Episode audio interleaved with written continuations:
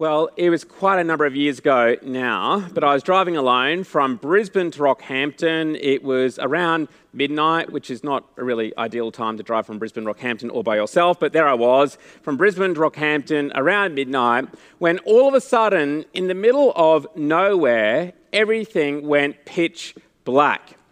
Uh, not only could I not see the moon or stars or any artificial lights, but there weren't even any reflectors on the edge of the road for some reason to show the way. There were no signs that had been illuminated from my headlights. There were no other vehicles in sight. And so I slowed down to a crawling pace, inching my way through the darkness, only to pull over on what I presumed was the side of the road from the noise the gravel made on the tyres. And as I got out of the car, I could see that my headlights were actually functioning, but to no effect. It was as if I was suspended in the abyss of space. It was so surreal. I felt as if the darkness was not only pressing in, but that it was pressing on and engulfing me. I felt scared and alone. I felt uncertain about where I was going. I felt vulnerable about what lay around the next bend. Perhaps you're familiar with those feelings. Perhaps over the past year, or even recent months, there have been moments when you have found yourself feeling the same.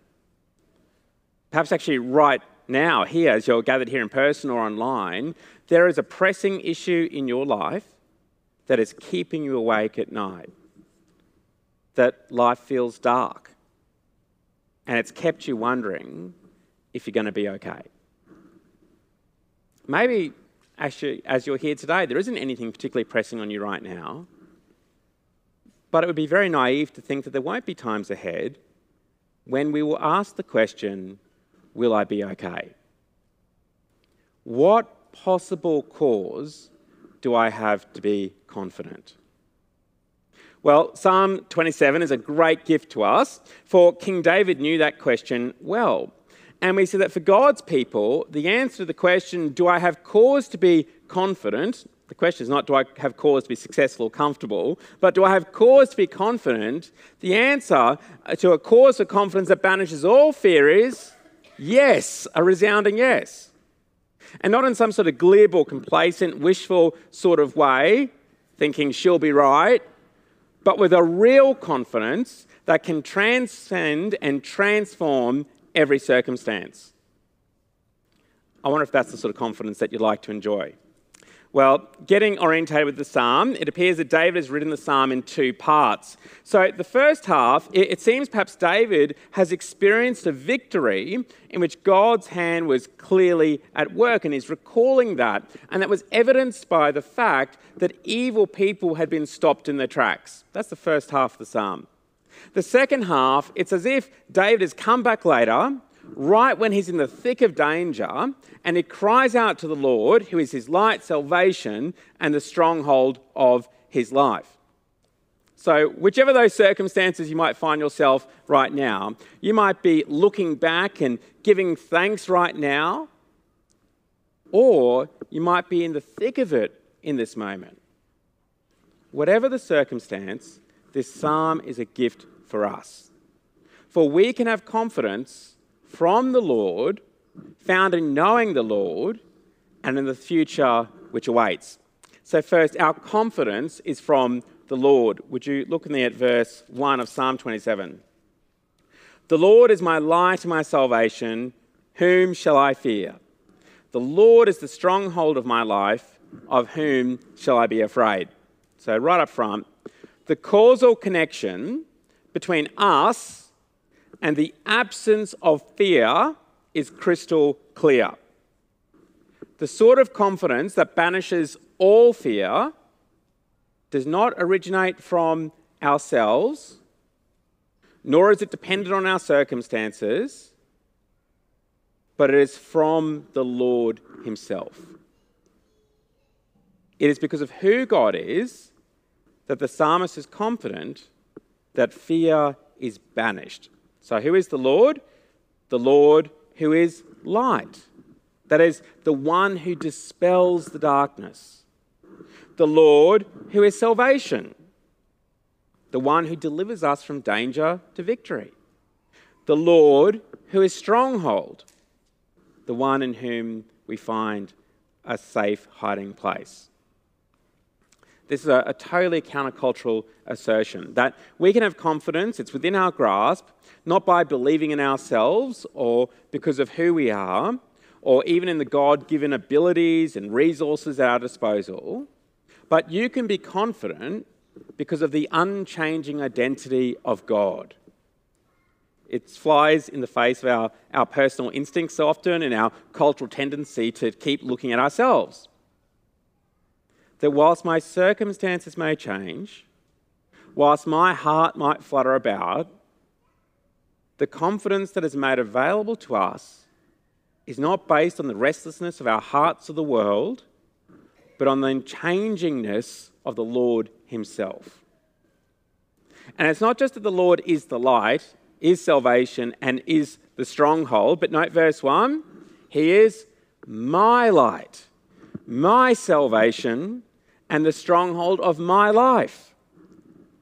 I wonder if you can say that is true for you. If you don't yet believe, if you've not yet put your trust in the Lord Jesus, there is the most amazing, wonderful invitation right here to accept this reality for the first time. And if you do believe, this is a, a wonderful invitation to re accept this reality, to stop relying on yourself, your abilities, your resources, your capacity to see forward. That's so often where we drift in the face of danger or uncertainty. But that we'd instead lean into and rejoice in who the Lord is. Uh, this isn't just some sort of Jewish or Christian triumphalism, you know, that so long you're on the right team or you're backing the right God, then your life is going to be all fine and everyone else is going to have it tough. This isn't fair weather faith that we can be confident only when things are going well. But that even when surrounded with darkness pressing in, you can be free from fear. When the ultimate truth about who God is you notice when it's driven and sinks down into David's heart, it has this transforming effect on how he faces the dangers pressing in. So we know that because David provides case studies in verses 2 and 3. So these are not hypothetical scenarios, but, but real things that David faced. Uh, David works through the circumstance of his life, and then he demonstrates that because of God as his light, salvation, stronghold, that he will not fear. So, verse 2 when the wicked advances against me to devour me, it is my enemies and my foes who will stumble and fall. Think about Goliath. Verse 3 Though an army besiege me, my heart will not fear. Though war break out against me, even then I will be confident. Why? Because of who God is. Now, you might not have people trying to hunt you down. I really hope you don't have people trying to hunt you down or people trying to start a war against you, and I hope that's not true either. But I really want you to hear the invitation to take reality of who God that is and work it deep into your life. When my health is failing, when I'm scared I'll be alone, when my job or plans are not as I'd hoped, when I can't see a way forward. In recognition of who God is, my heart will not fear. Even then, I will be confident. When we look to God, you notice how it guards us about, against two perils. It guards us uh, against both complacency and self reliance. Notice that David neither dismisses the seriousness of his situation, he knows that very well, but nor does he look within to find a way to banish fear. He doesn't look within like, you know, the little engine that could. I think I can, I know I can. But he looks to God. I know who God is. I know God can. There are so many times in my life, way too regularly, that in the face of trouble or uncertainty or even in minor stresses, big or small, that so often my natural instinct is to look where? Inward. But David shows us that we need to look outward to God. That needs to be our second nature.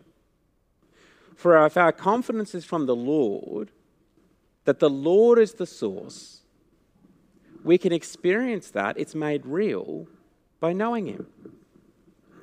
In light of all that David is experiencing, note there's just one thing he's laser focused that he longs for and asks for. Verse 4 One thing I ask from the Lord, this only do I seek. He goes on to ask quite a few things, but this is his single minded focus that I may dwell in the house of the Lord all the days of my life, to gaze on the beauty of the Lord and to seek him in his temple. So, even with everything going on for David, he is single minded in his desire and what he seeks to dwell in the house of the Lord all the days of his life. Now, of course, the house of the Lord at one level is the tabernacle, later the temple, the symbolic place where God dwelt with his people and they could experience the presence of God. The context of the psalm is likely going up to that very place. But when David says that the one thing he seeks is to dwell in the house of the Lord, he's not just saying that he wants to hang out at the tabernacle 24 7, even though it was indeed a place of refuge but that he longs to continuously dwell in, God, in God's presence. He, he longs for a life not just occasionally punctuated by visits to the tabernacle, but a life characterized permanently and continually by God's presence. I think it's really kind of extraordinary. Way ahead of time, David is anticipating what Jesus would make possible. That Jesus, John chapter 1, is the Word who became flesh and made his dwelling among us.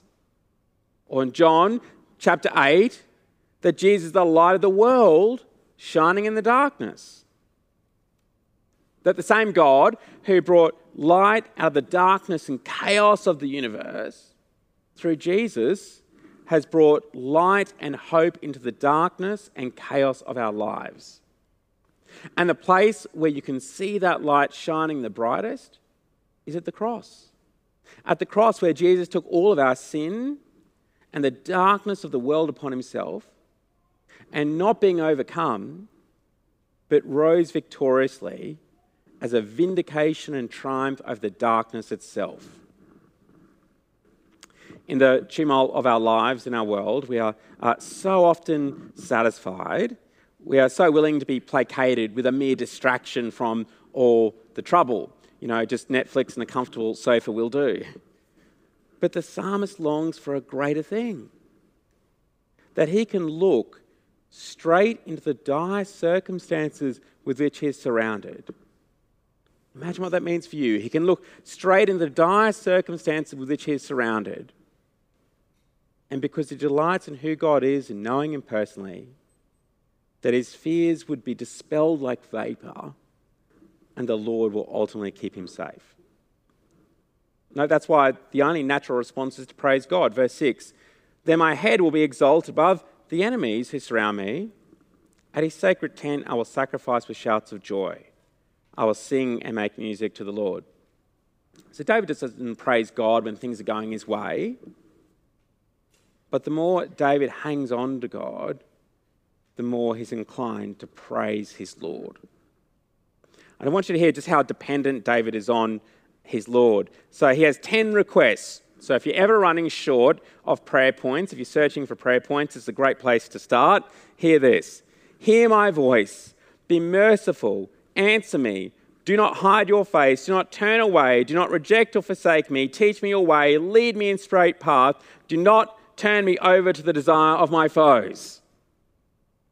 So often we just go to God on a needs basis when we're really running into trouble or just in the pockets of our lives that we think we don't have the capacity for. But can you hear David? Can you hear him? He is gripping in the knowledge that God is his light, salvation, and stronghold. He is gripping onto God with both hands. He's like on one of those roller coasters when you grab onto that handle. He's doing it the whole time. And of course, that doesn't mean it's always easy. Oh, I love that in verse 8 that David has to keep teaching himself over and over again to look to God. So he recalls the theory, verse 8. He says, My heart says of you, seek his face. He's telling his heart what to do. And then he puts it into practice. Your face, Lord, I will seek. He wants to look upon the beauty of God. No matter what the circumstance, we can look upon the beauty of God. We can make that our prayer. It can be the tune of our hearts. And how can we do that? We can look back on the ways that God has brought us through and we give thanks. We can look forward and commit all that is unknown and known to Him. And we can look right now in the immediate and think about the rhythms and the people that help you to seek God. God has even given us His Spirit to help us seek Him and know Him. Yet, so often, our natural inclination drifts inwards instead of outward to Him.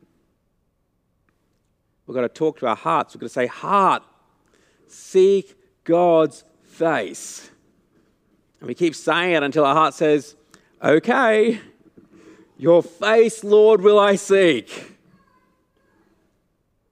We need much bigger appetites, not just to be satisfied with sort of Instagrammable snacks, but that we, verse 11, will be taught God's ways and led in a straight path.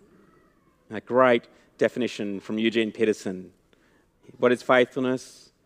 Long obedience in the same direction. In 2009, two women, uh, Maryam and Marziah, were imprisoned and sentenced to death in Iran because of their Christian faith. They were both born into the Muslim faith, but when they became Christians, they started to really wildly share the gospel with everyone and anyone they could possibly meet, distributing tens of thousands of New Testament under the cover of night.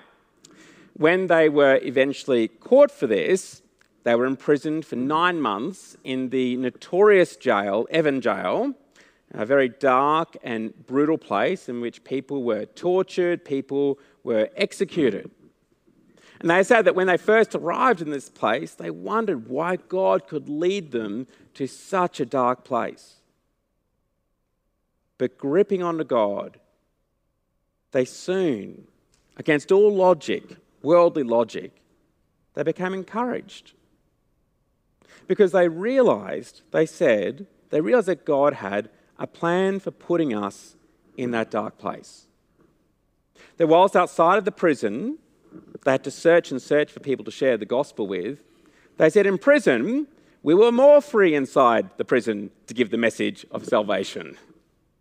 They said, Praise God that despite all these difficulties, we had great many opportunity to share the message of salvation with many prisoners. In fact, when you read of their account, you discover that even some of the guards who read the letters that were withheld from the women, they were receiving many, many letters that were withheld from them. But as the guards read that, those letters, uh, which talked about Jesus, even the guards started to ask the women questions about Jesus. The women, time and time again, said it was only God who sustained them. How could they possibly survive for over nine months in a place like that? Because their confidence was in the Lord who they knew, but also in the certainty of the ultimate future and glorious future which awaited them. Verse 9 Do not hide your face from me. Do not turn your servant away in anger. You have been my helper. Do not reject me or forsake me, God my Saviour. So, why can we have a confidence that when we call, that the Lord will hear? That when we seek God's face, that we will see him? Because there is one who has not only sought us out, but one who is forsaken for us. There was one who was the object of false accusations, yet not even the enemy of death was victorious over him. that no matter what circumstances that our lives bring, nothing can separate us from the love of God for those who are in Christ Jesus. Verse 13 David says, I remain confident of this. I will see the goodness of the Lord in the land of the living. So, David, looking forward, he's realistic. He knows that there is still trouble ahead. But he's confident that even amidst the trouble, he'll still see the goodness of the Lord. But incredibly, we can have a confidence with even greater clarity than David. For our hope is not just in the goodness of the Lord right now, to see the goodness of the Lord right now, not just that He will deliver us from the troubles of today, but the certainty that when we put our trust in Jesus, that He has delivered us for all of eternity. That's what God is inviting us into. That's what God is inviting you into. That even in the face of evil and death, that we can have a confidence that things will be okay. So, how do we possibly respond? David gives us a clue in verse 14. Wait for the Lord. Be strong and take heart, and wait for the Lord. I don't know about you, but when you ask a question, uh, so often the last answer we want to hear is wait. How we long, how we wait for a day when every tear will be wiped away. But, friends, it will. As we follow Jesus, there will be seasons of sharing in Jesus' suffering, and for some that will be short, and for others it could be a season for this whole life. But it is not final. In the meantime, He is encouraging us to take heart. Not by looking to ourselves, but by recognizing Him as the true source of confidence and knowing Him this very day. The Lord is my light and my salvation. Whom shall I fear? The Lord is the stronghold of my life. Of whom shall I be afraid? Let's pray. Heavenly Father, we thank you so much that we can cry out to you, that we can run to you, that we can come to you in all circumstances. Lord, you know the very things in our hearts that most cause us to fear, the things that cause us to cry out and to truly wonder if things are going to be okay. Lord, please, in your kindness and the power of your Spirit, help us, no matter what the circumstance, that we would neither fall into the peril of complacency or self reliance, but in the knowledge that you are the true source of all confidence, that we would delight in knowing you and seeking your face.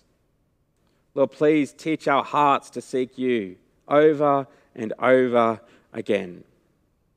Lord, I especially pray for anyone here today or joining us online who really is in the thick of it this very day. Lord, I pray that even amidst these circumstances, that they might know you, know your presence, know your love and mercy, that you might deliver them Lord, I thank you that we can look forward with great certainty as we put our trust in your Son of the glorious future which awaits. So, Lord, in the meantime, may we grip onto you. May that be the rhythm of our hearts, the instinct of our lives, that we might gaze upon your beauty in the confidence of that which lies ahead. In Jesus' name, amen.